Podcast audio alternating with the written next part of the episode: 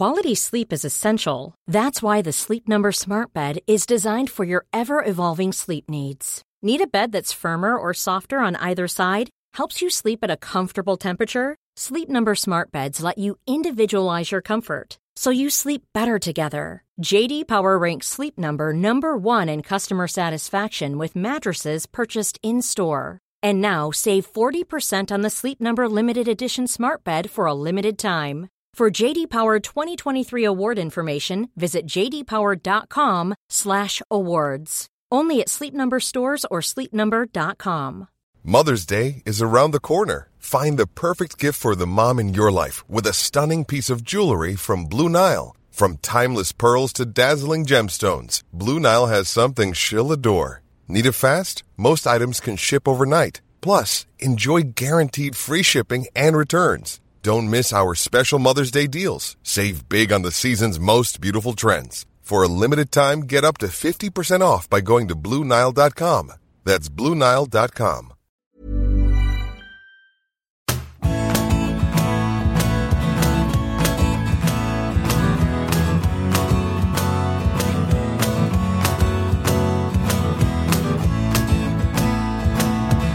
Hello, it's Graham. Welcome to a classic big interview. This time, we go back to season 16-17. This is what I had to say about it back then. I used to love watching Jimmy Floyd Hasselbaink play. He was a powerful, clinical, swashbuckling striker who proved himself at the highest level in England with Leeds, Chelsea, Middlesbrough, plus in Spain with Atleti. He's now transferred those skills into management with QPR, where I think he's steadily building a good reputation. So, a football man who I enjoy and respect, and who's fun-loving, free-thinking on the beautiful game. You know, we just had to get him on the big interview. And Jimmy didn't disappoint. We sat down with the Dutchman on a balmy afternoon at the QPR training ground at Harlington, which happens to be a recurring character in this series of big interview podcasts. We talked management, rondos, English football culture, Van Gaal, Danny Blind, Simeone, Valeron, Atleti, and a lot more. A big guy with a big laugh, a big heart, and a huge talent. I think you're going to love an hour in the company of Jimmy Floyd Hasselbaink.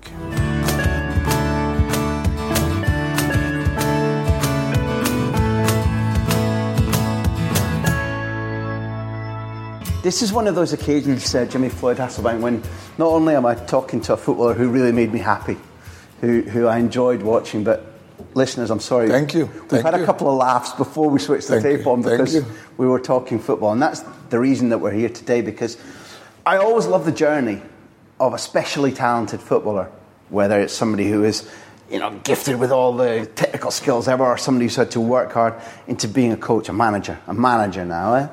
So if you'll permit me, before we talk about some of the things that made me excited about your football, and before we talk about training ground stuff, which we've been doing off tape, I really want to know, for a man who's got so much energy and laughter and fun and who loves his football so much, you're in one of the worst jobs in the world.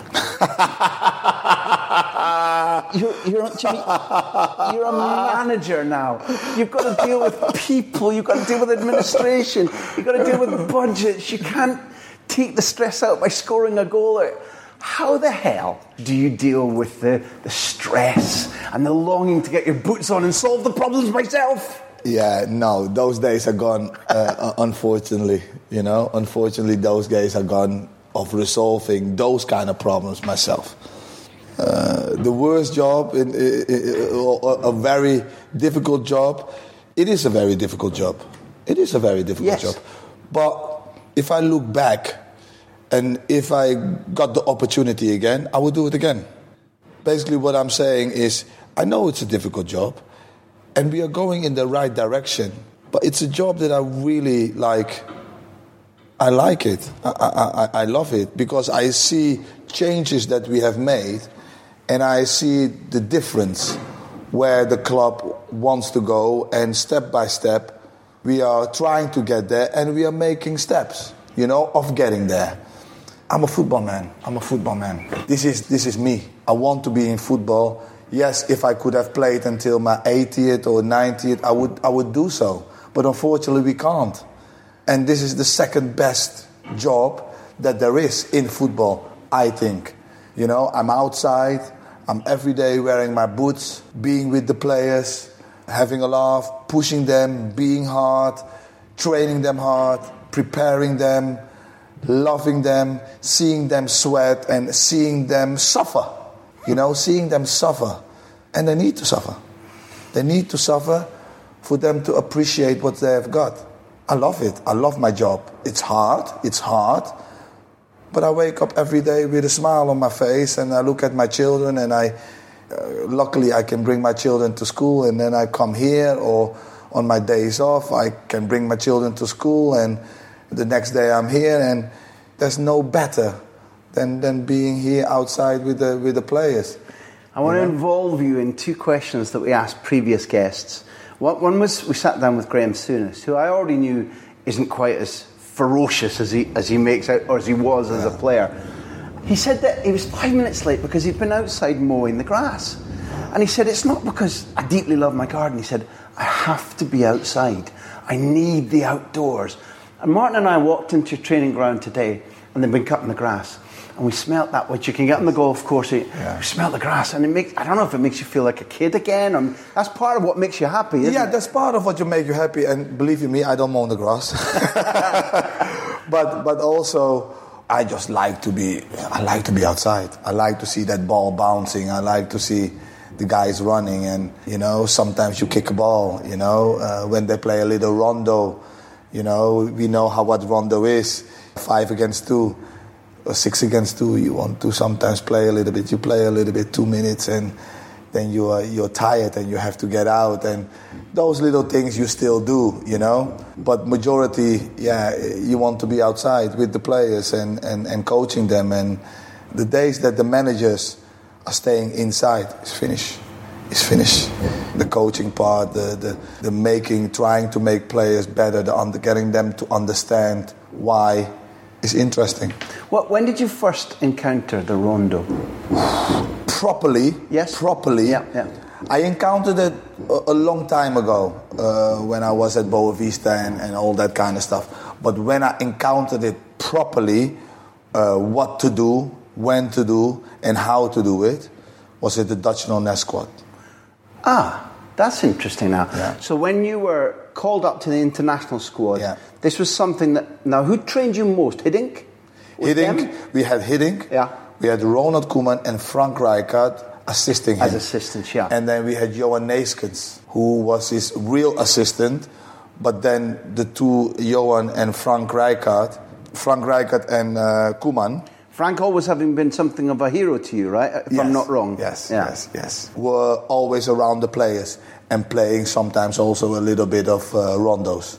So in the Dutch national squad, where I was a lot in the middle, because I lost the ball a lot, that's where I got to learn it properly and why we used to do it and why I am doing it at times and all that kind of stuff. And that's where I'm going to, because we know our audience, they've either followed something that I maybe talk about or write about in Spanish football, but they follow Spanish football. Yeah. And a lot of them have maybe taken the trouble to read a little bit about the rondos, but we're fortunate with you, doubly fortunate, because I think you're the first player that we've sat down and spoken to. In Britain, Michael Carrick and Darren Fletcher talked at United's training ground about boxes, which is a similar concept. It's the same, yeah. And they said there was a little box and a bigger box. Yeah. And they both said that when they got there, they wanted to go in the little box because that was when the ball flew and people, Keane and Scholes or Ferdinand, would ping it at you to see if you could take it. And they loved that pressure. But they said other players folded under the pressure. Yeah. But you could tell us the meaning of the rondo. The thing is, when I came in England and you would play the boxes, they would play it to get other people in the middle. And that is not the game. You understand? Yes. So they used to play it. So if you would play 6v2 or 8v2, whatever, the 8 on the outside, how they would play it in England was one of the 8 was giving one of the other 8 a bad ball, and then he would had to go into the middle. But that's not about the game. The game is about to keep those two as long as possible in the middle and keep them suffering. That is what the game is about. And if you give your teammate a bad ball, you are going in. You know, that's what is the game about. And I got to understand that only when I got in the Dutch national team. Tell me about who the, if you're in the two for the Dutch national team, who might the six be or the eight? Frank de Boer never went in.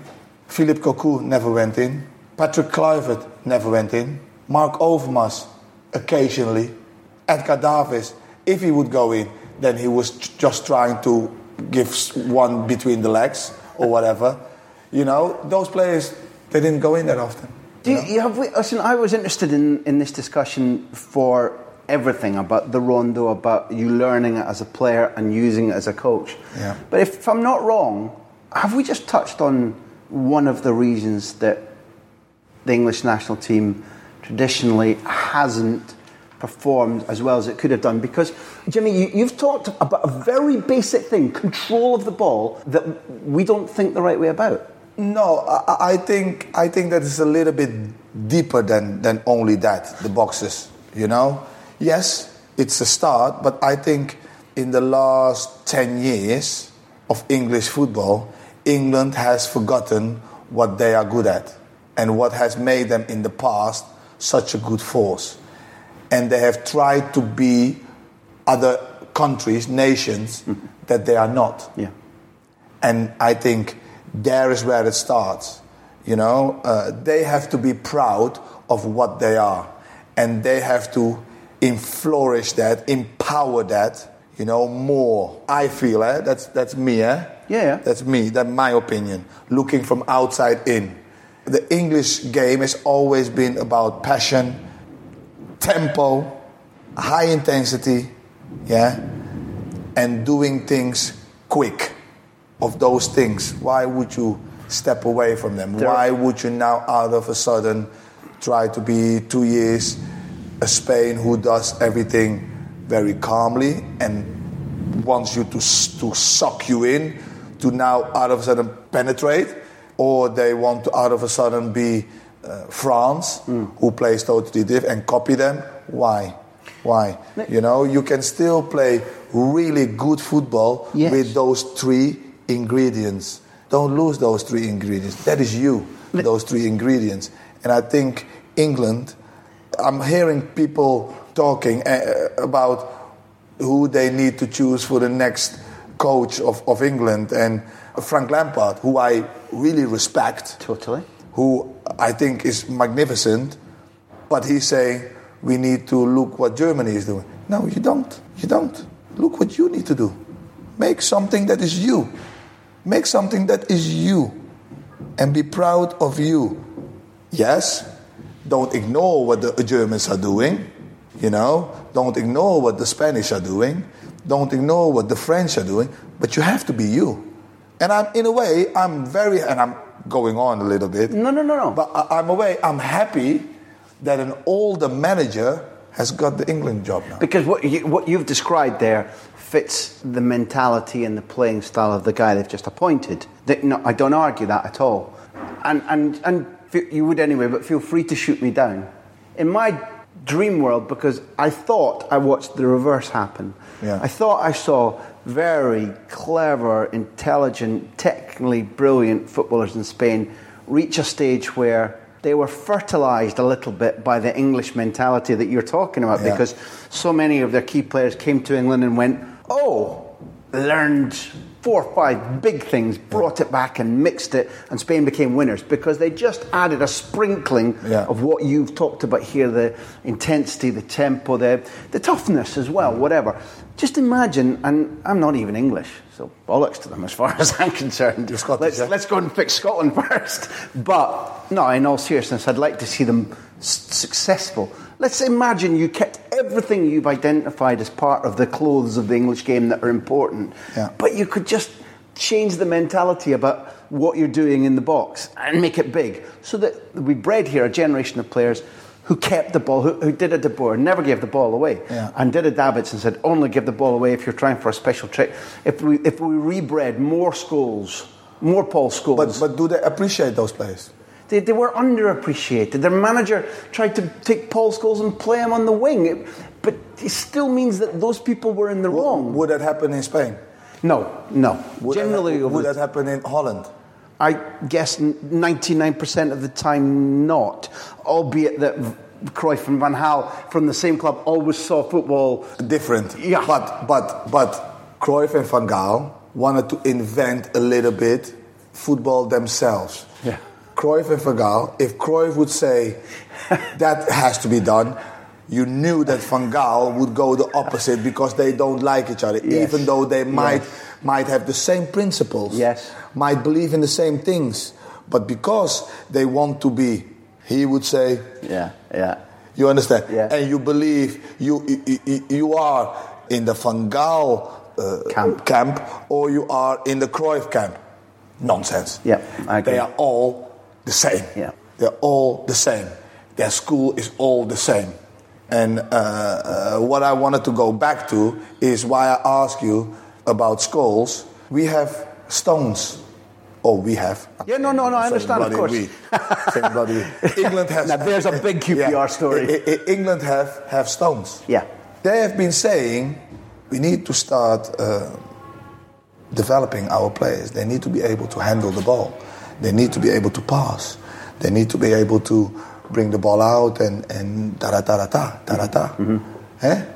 But Stones is being absolutely hammered, yeah. Because they're saying now he can't defend. What do you want? Do you know, but you've encapsulated something that drove me mad when I was younger and I was here and you were playing here. Because I remember very well, whether they're identical players or not, Rio Ferdinand at West Ham... Don't get me wrong, I like defenders, eh? I understand. I like defenders, eh? Defenders who can defend. Defenders have to be defenders. But Stones has something special. Stones is a footballer. We know this. And he can do all the things you were saying that the debate here is that England needs. But if you substitute Stones for Ferdinand, now not at Manchester United, but at West Ham... They were like, oh, yeah, he's elegant, but he makes mistakes and he goes to sleep. I don't know if it's in every country, but certainly in this country, there's a quickness to put the microscope on whatever it is they perhaps can't do. Yeah. Instead of appreciating, well, look at these 10 things that they're superb at. Now, that must be a trap that you don't fall into because of your Dutch teaching. But as a manager, you have to look at your troops out there and say, okay, there's one or two problems with him here and there, but I see the good things. Look, especially in the bracket that I work in, you know, you're going to have players who are not... They have faults.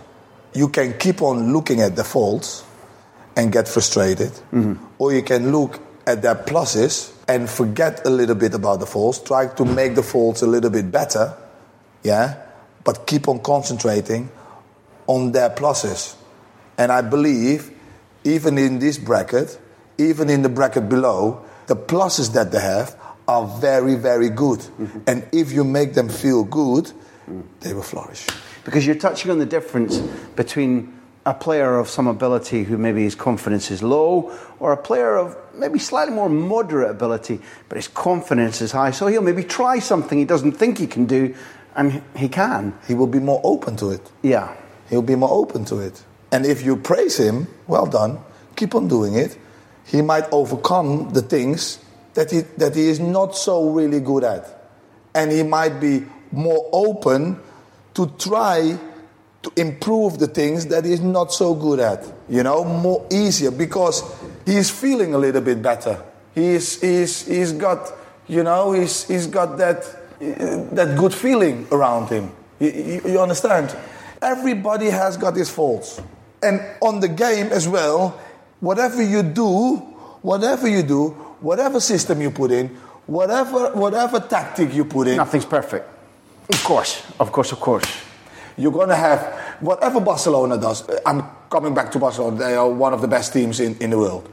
Or going to Bayern Munich. Whatever they do, however good Pep Guardiola is, and don't get me wrong, it's bloody hard to play against. But if you play on the counter... He's got a problem. And you play the counter good, he's got a problem.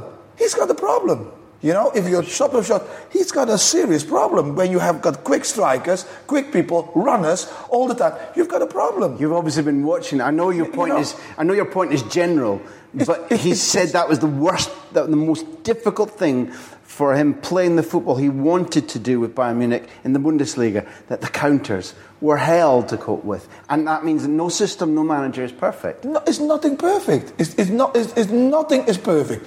What you need to understand is what is not perfect. As much as you want to be having a tactic, blah, blah, blah, and this is what we're going to do, yeah, but what is the thing that can hurt you? And that's what you need to understand. See, if I can pick up on that. When I watched you, and I, if you'll excuse me, later I will talk about the technique of shooting and how to gain power and all this, because we need to. I don't know. I did just shoot. Well, I also saw a player, it was my opinion, and this isn't flattery. I also saw somebody who knew how to move based on what their teammates were doing, what a game plan was. We'll come to your partnership with Ida as well, because it looked to me very intelligent, very innate, very natural.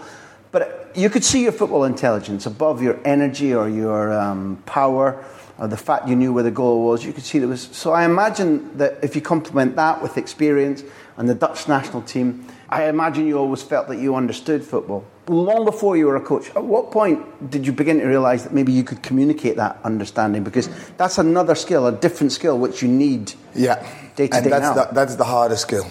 That's a difficult question. I decided to become a coach way after I stopped playing football. When I was playing football, I didn't even think about it. Really? I really didn't think that I was going to be a coach. Never thought about it. Then I started being a lot with Steve McLaren. And he persuaded me in a little bit. Just go and do it, Jim. Just go and do it. Just go and work with the kids first. What is very normal in Holland. In England, it's not that normal. No. What is very normal in Holland. So I started working with kids at Chelsea. And I started taking my badges. And then started talking. And that communicating, what you want, how you want, why you want, that is the hardest bit. Mm-hmm. And that is where I want to improve so much, because that is the most important bit. Doesn't matter what session you put on, that's the most important bit. But have you noticed, just like your point about all systems have flaws, even if you communicate perfectly and you communicate the right thing, isn't it amazing how people hear different things? Yeah. There's 6 people... But that is football, isn't it? That's football. Everybody sees it different. And to have a group of 25 and to make them understand all 25 what you want and what you are trying to do, it is not easy. So that's why you have to do repetition. You know, so that they just because they call it automatismos in Spain. Automatism. Yeah. So and presumably the Dutch have the same term for it. Yeah? Yeah. But you talked about making the players need to suffer. That is physically, but in the right way to gain intensity. To gain intensity, not only intensity, but for the game. Sometimes you need to go to the extreme in the game, you know? When you have done that, you need to be able to say to the players and show them why they have done that in training. You complete the loop. You say, now look, when you hated me, that Wednesday in November, when it was raining, you were sore, this is why we did it. You understand? Yeah, okay. This is why we did it, and look at you now. Yeah. Now, is it worth it? Is it worth it? You understand? Yeah. Suffer in the right way. In a game, sometimes you might suffer. You might not have the ball for 10 minutes. And you have to run, you have to defend, and you have to suffer for that time to keep that 0. Are you going to be able to do that? Are you going to be tough enough to be able to do that as a group? Are you? You know? And then after, when you win that ball back, are you going to be able to keep it? Mm-hmm. Are you going to be able to keep it now? Or are you able to hurt them and score? Yeah? Are you? It's a hard job to make people concentrate. It's a hard job to make people understand that. It's a hard job, but it's a beautiful job. This isn't me being cheeky now, because I would have said, watching the disappointment of the astonishment of working with Ranieri at Atletico and the team with good players in it. Very good players in it. Valeron was a genius. Baraja went on to win the league. Whether he looked like it at the time or not, Capdevila went on to win the World Cup and the European Championship. Joan Capdevila, you're not on your own there, because Joan is one of the nicest, friendliest people I've ever met, and he can't understand it. He always says to me that, he said, one day he said, I think I must be the least talented player ever to win the World Cup. And I was like, no, man, because I just love him. Yeah. But you had a team. You won it at Real Madrid. And Ranieri left before the end, but that team got relegated. We had big problems. You had Ranieri at Chelsea at a time when he was obsessed by, who was it, Sassi's running and burning the players out. And yet, Not only has he won the title this year, but his team has exhibited, maybe it's there, maybe it's the praise of the players, all the things you've just been talking about. Conserve that zero. We're suffering here. But when we get the ball back, we're going to do things cleverly and quickly. And there's a big disparity between the Ranieri of Atleti, the Ranieri of Chelsea and the Ranieri of Leicester. But also, I go a little bit further. You have different ways. You have different ways. You have the Leicester way or you have the Barcelona way. Clearly. Now, the Barcelona way is years and years and years and years and years of doing the same thing and knowing the system. Correct, yeah. Leicester's way is having less names, less players, true. less noble players, less quality in players, but having a structure put together that worked. You know? And if you look at them, how much ball possession they had, I think it was the least in the Premiership. Yeah. But they got the job done. Now, I'm a Dutchman. If you say to me, you will win the league like that this year, I say, okay, thank you very much. I take it for the first year, for the first time. Yeah. Maybe for the second time. But then after, I would want to add to that. I would want to add some flair. I would want to be able to work it, that we can keep the ball, that we have more the ball, that we are a little bit more dominant and all those kind of things. But that's me. What you say is an interesting thing, and it applies to both me and to Martin and I guess to Paul as well. Maybe you feel that way because you said because I'm a Dutchman. But why do we feel that way? Why do you think that it unites you and me, because I feel the same way? Because we love football. We love winning. The Italians, the Spaniards, they love football. Mm-hmm. They love football. I know where this is going now. Yeah, the Italians. Spaniards, they love football. The English, they're passionate about football. Yes. The Germans, who have changed their style now. Noticeably. They've changed their style, but they used to be like the Italians. They love winning. Beautiful. I've never heard it said like that before. That's true. That's so true. The Dutch will never win a fucking thing.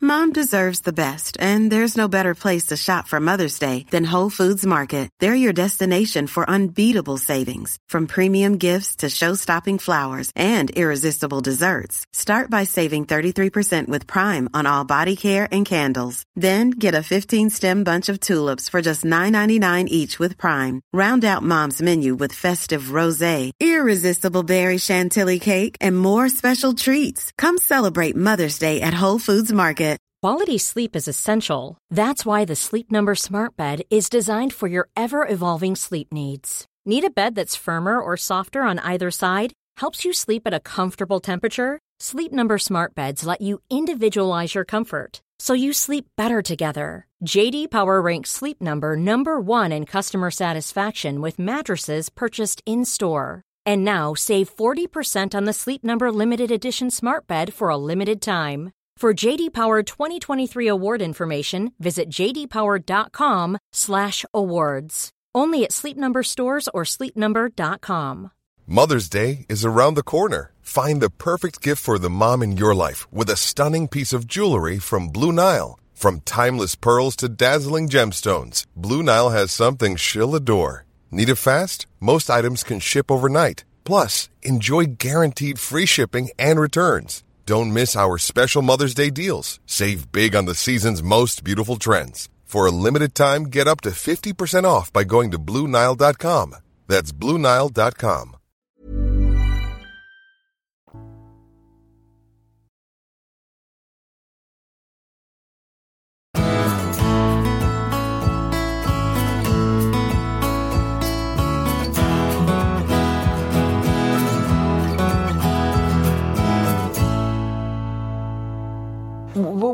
Whoa, that can't be so.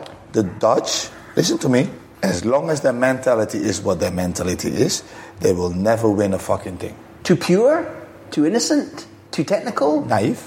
You know how unhappy they were when Van Gaal played three at the back. It worked. I was at the game.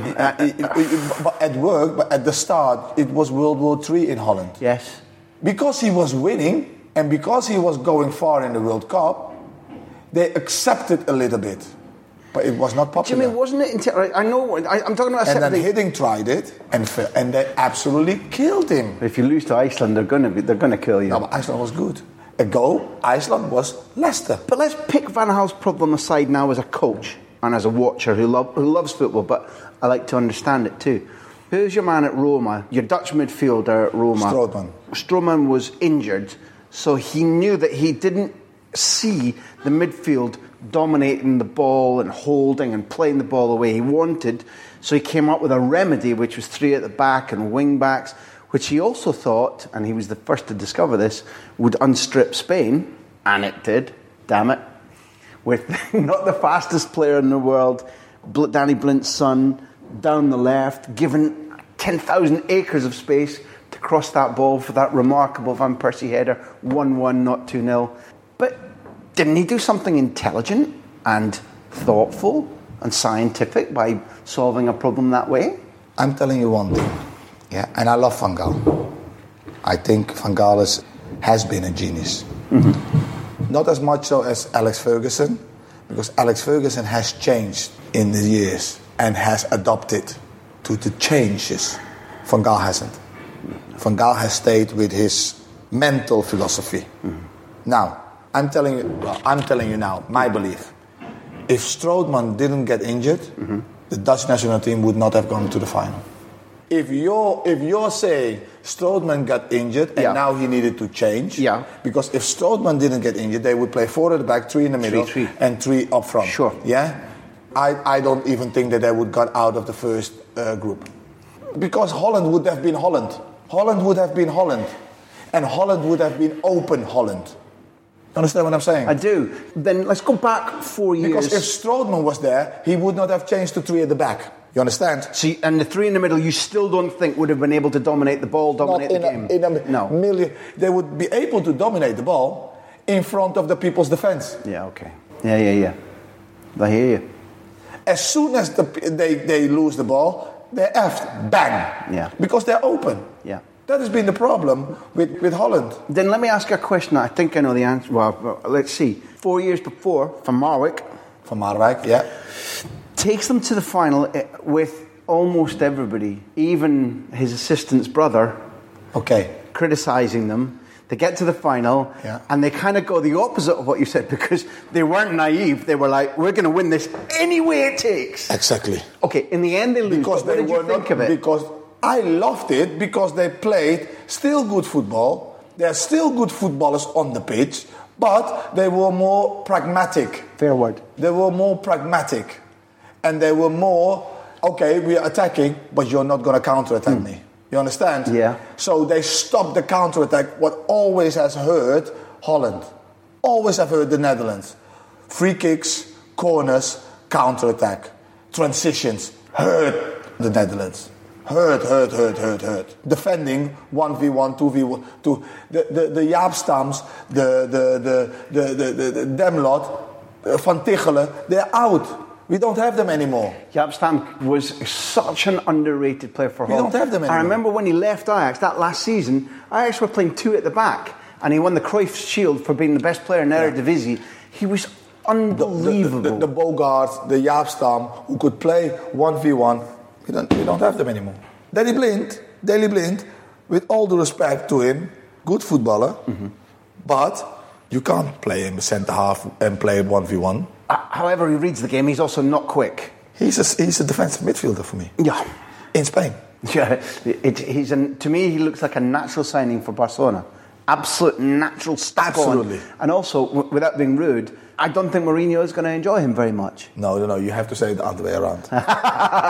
Then we're getting into territory where I may say things that I regret, because I think he's a Barcelona player. I think he's a Barcelona player. It stands out, eh? He will stand out in Barcelona. I think he would be also appreciated in Barcelona. Yes. I don't think that he would be appreciated as much at Manchester. You touched on Spain loving football. If you take the good side of it, what did you like about Spanish football when you got there? The wine. Then I've done quite well. No, what did I like about the Spanish football? Life, or even Spanish football life. I enjoyed the life. We had a lot more training than here because you train in the afternoon as well. Okay, you often did double. Yeah. Okay. Yeah. I like the club. I like Atletico. I really like Atletico. Why we went down? Going back to that, why we went down was there were so many problems at Atletico. Jesus Gil went to jail. Didn't pay players' salaries. Players were unhappy. Yes. Players were unhappy. It's human nature. They didn't care. Yeah. You know, certain players, important players. Yeah. You know, if you're not being paid for months and months and months and months, eh? Disgusting. So there were significant problems in the club. That's why we went down. Not on the field. The fans loved you. The fans adored you. I don't know how much you enjoyed the Calderon, but I remember. Oh, I love the Calderon. They adored you. Yeah, I love the Calderon. They're moving, aren't they? They keep talking about it. They have. It's typical Spain. The new stadium is half built. Now that it's half built, they're thinking, well, maybe we should stay. It's just the biggest typical Spanish story. I think that they should stay. The Calderon's extraordinary. I think they should stay. But when you I guess you enjoy the modern Atletico Madrid when you look at it. I guess you enjoy Simeone's idea of how a team should function. I am really surprised that Simeone is still there. That he hasn't said, okay, enough is enough. I've done enough. I cannot take this team any further. What he has done at the club and how he has done it at the club, absolutely magnificent. Yeah. Absolutely magnificent. Get them ticking over how to function, unbelievable. And they keep on going. They keep on going, you know. The belief in each other, you know, the way that they are working, unbelievable. He's created what I guess you're trying to do here at Harlington, where the group, first of all, absolutely believes in him, believes in his methods. And what I understand when I'm allowed to see it or when I talk to people is that because he's so intense and because he can be so volcanic, you'd imagine that his daily work is maybe like you see on the touchlines when he's waving his arms or shouting, and it's not. No. He gets people to believe and to work and to commit and to be intense in ways that tell you that something about his man management or his human skills or his communication, because it's not with the big stick. No. They want to follow him. It's like a great leader in battle, and that makes him so valuable if you add his football understanding to it as well. Like you, I look at two beaten Champions League finals in extra time. You begin to think, maybe that Champions League final is going to be for you when you come back in 5, 6, 7 years. Now's the time to shake off the dust and think somewhere else, I guess. He could have picked whoever he wanted. He looks a talent to you, right? Oh, he is a talent. Mm.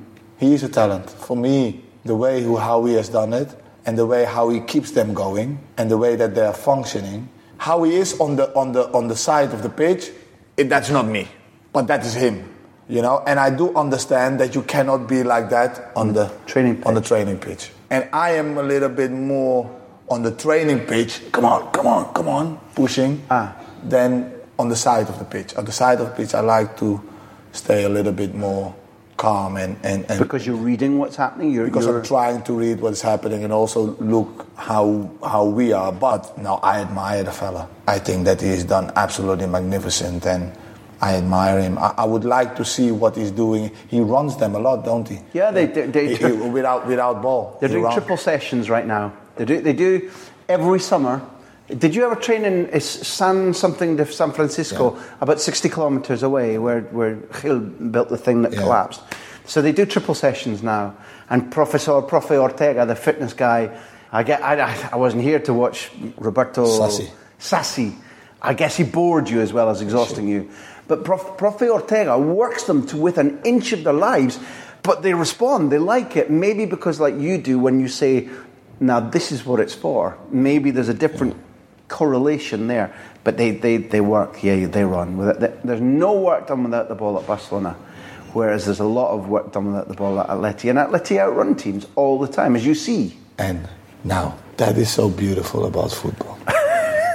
two completely different houses, two completely different churches. About football, they outrun everybody. Yes. Barcelona doesn't. No, Barcelona gets success. Atletico gets success. Now, when they play against each other in the last few years, Atletico has done really well. Particularly in the spring, if you look at the big shocks when Atleti have beaten Barcelona, this is just a personal theory. It comes when Barcelona are heavily weighed down physically, mentally. They've probably qualified for the cup final. The Champions League comes around, the league is tough, and there's the Spain internationals. And Atleti's caught them twice in that March-April time when everybody knows if you can be fitter then, your brain is quicker then. If you can do the little bit of extra work, you'll win. That, to me, is what happened twice. And it's legitimate. It's why, like you say, it's why football's beautiful.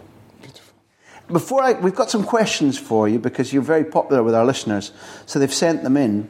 But if you don't mind, if it's not boring for you, depends what the question is. Break down one of the best striking partnerships that I've seen that you've worked in, and I had the good fortune to meet and to know a little bit in Barcelona as he won trophies there and came to under Rijkaard, came to Barcelona and said quickly after 2-3 months said to Rijkaard, we're not working hard enough in the training ground. He said that. Yeah, and added a lot. Bright footballer, a 10. To me, almost a Littmanen style player. Yeah. Retrospectively, why did the partnership work so well? Because he could do something that I could not do, and I could do something that he could not do. Mm-hmm. You know? Can you define them? Either is a player in the ball, turning out, passing, always finding a pass, reading the game, need players to make space for him, that kind of player. Technically very understandable and knowing 2 steps ahead. I was not a technical player. I knew that I was not a technical player. You know, I was not a Gianfranco Sola, I was not a Calderon, I needed a Calderon. I needed an Ida. That's why when I was playing with Calderon, I scored 30-odd goals. He was a big factor. Big. I think I scored 37 goals or something like that year. One season. Yeah, and I think he set me up 20 odd times. I won't embarrass you, but people don't. People, there are younger people than us in the world. But in case you don't remember, Jimmy was, I think, 1 or 2 goals off being Pichichi in the league. Scored in the win for Atleti at the Bernabeu. When Iker Casillas came on, scored in what became Atleti's last win over Real Madrid of any kind for 13, 14 years. Led your team to the cup final, thrashing Van Gaal's Barcelona in the semi-final, scoring there too. We'll forget the Espanyol result in the cup final. But I mean, if you think about all those achievements and 37 goals, then and again, if people don't know Valeron, you could say the same size and elegance as Zidane, maybe not as fine a player. He was the second Zidane, wasn't he? To me. He was the second Zidane. But I needed a player like that. Because I would make runs. And that's why it worked for me and Ida. I knew how to make runs and find a little bit of space, and I knew that I needed to shoot quick. And I knew that I could shoot quick. And I knew if I shoot quick with my power and I shoot in the right angle, it would be very difficult for the goalkeeper. So I needed to face the goal. I didn't want to be with my back to the goal. I needed to face the goal in a little turn and quick shoot, bang, or whatsoever. I knew that. So that's what I played at. But this is enjoyment, not flattery, because you've described Ider like he's Ider's type player, like they're the Da Vinci's of football, and that you're just doing doggies. But that's not true. The talent to know where to go, where the run must be. Yeah. But show this way, go that way. And that's why I said I could do something that Ider couldn't. I understand it. Yeah. And Ider could not do that. But let's just value the thing you were doing. Yeah. No, I value it, but I understood where my strength was, and I materialized on my strength. You know, I was not a technical player. I'll tell you that. I was a lot in the middle of the rondos, you know, and all those kind of things. Show me a goal and give me a chance. Yeah, I was confident of putting the ball in the net. And you differentiated between power, but also timing and angle. Timing and angle, but I had... My gift was, and that a lot of people don't have, I could shoot with my inside, and it would be a really hard shot, and I could place it. Do you understand what I'm saying? I understand. But so if I open up and I go for that corner, the shot normally is you finish round keepers so often. It's so hard that the keeper can't get there. Other players need to really lace it really hard, but then you don't get the curl. You understand what I'm saying? Was this natural? I trained it a bit, but I always had that power. Is it like a golf shot? Is it? Because it's not pure power. It's about timing? It's about timing, yes. It's about timing, but being comfortable in that time.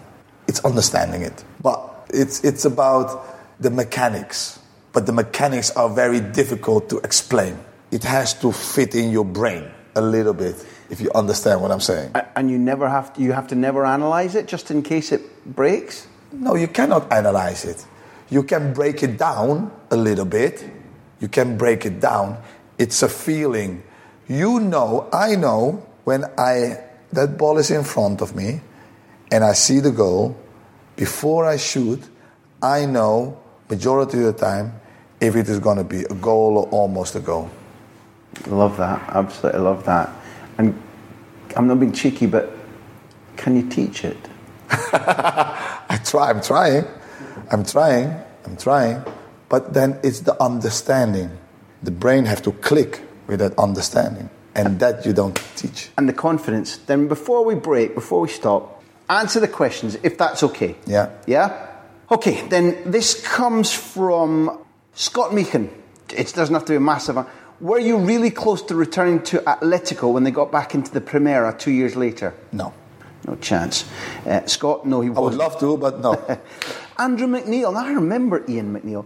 My grandfather, Ian McNeil, was a scout at Leeds United when Jimmy came to Leeds. He scouted me.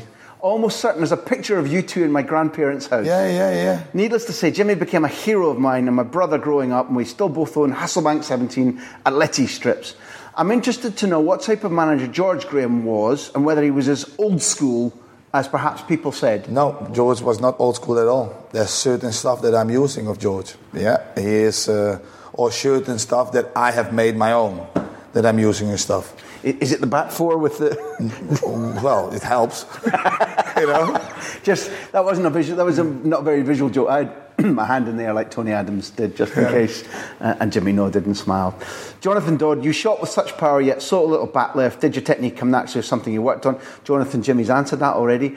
Dean said, how much did Jimmy's early career stand him in good stead now that he's a manager, i.e. dealing with talented... youngsters, but youngsters who maybe lose their focus in other things. I'll tell you a story. This is how it is. And I love it. And I thought by myself, there's some truth in it. I had a little fallout with the player. And the player said to me, you still need to prove us. Yeah, we know you have been a fucking great player. But you need to prove yourself to us. You have not been a great manager. But you have been a great player. It's totally different. Because I told him something to do and blah, blah, blah. And that's players. So, basically what I'm saying to you, that I've been a player and I've played on quite a high level, doesn't mean that I'm going to be a good manager. Now, I've had experiences and I will use them. But if you look at Mourinho, he's never been a player. And he's a fucking good manager. He's done quite well. Yeah. So, in a way, I had to say, yeah, true. But it is what it is. And will you be better equipped if there's a kid who goes out too much at night or does maybe whatever you and Ida did that you've written about that we don't need to go into? Will you be better placed to understand them or will... Yes. I will definitely be. Because I can open a book and I think it will open it up of being able to talk to us. We've only got two more. That Boa Vista team of the mid-90s was special. How good was it to go into the big boys in Lisbon and Porto and winning? In particular, how good was the Bolivian Erwin Sanchez? in that team that you won the cup. You won the cup. We won the cup, yeah. Beating Benfica. Yes. Quite a nice little achievement. Not bad. Erwin Sanchez was the idol at that time, wasn't he? In Portugal, at Boa Vista. I think he is the coach now of Boa Vista. Erwin Sanchez, the Bolivian number 10, and another 10 that used to play behind me, and that I needed feeding off, you know. So had an incredible shot, you know, no backlift, and it was a special team. Nuno Gomes was in that team, George Couto, Russell Latapi. Yeah. Ah, an honorary Scotsman. Yes. Very, very sort of uptight, clean living guy. I remember Russell. Always worrying about something, never out at night. Never. Russell, if you're listening, I think you recognise yourself. And the very last one is this. Matt Scott says, and Graham Bandera wants to know about Borough too, you must ask Jimmy about Middlesbrough's UEFA Cup final run. Has he ever known a better atmosphere in a half-empty stadium as the wondrous Riverside win over Basel? One of the best games I've ever witnessed. No, one of the best games I've ever played in. We were losing on aggregate something like 4-1 or something, half time. And we just had to go for it, and we won 5-4. And we scored two goals, I think, in the last 5 minutes. Unbelievable. And then against Steaua Bucharest, we did the same. Unbelievable. The power of belief. But then we lost against Seville 4-0 because we had run all our luck out.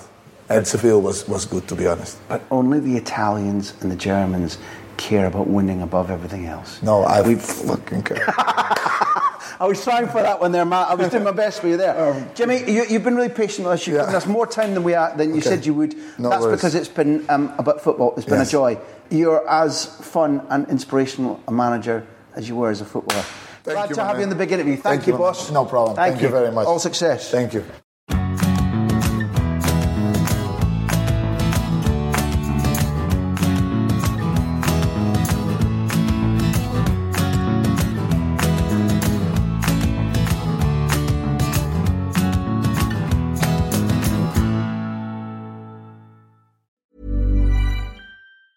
Mom deserves the best, and there's no better place to shop for Mother's Day than Whole Foods Market. They're your destination for unbeatable savings, from premium gifts to show-stopping flowers and irresistible desserts. Start by saving 33% with Prime on all body care and candles. Then get a 15-stem bunch of tulips for just $9.99 each with Prime. Round out Mom's menu with festive rosé, irresistible berry chantilly cake, and more special treats. Come celebrate Mother's Day at Whole Foods Market. Planning for your next trip? Elevate your travel style with Quince. Quince has all the jet-setting essentials you'll want for your next getaway, like European linen, premium luggage options, buttery soft Italian leather bags, and so much more. And it's all priced at 50 to 80% less than similar brands. Plus, Quince only works with factories that use safe and ethical manufacturing practices. Pack your bags with high-quality essentials you'll be wearing for vacations to come with Quince. Go to quince.com/trip for free shipping and 365-day returns.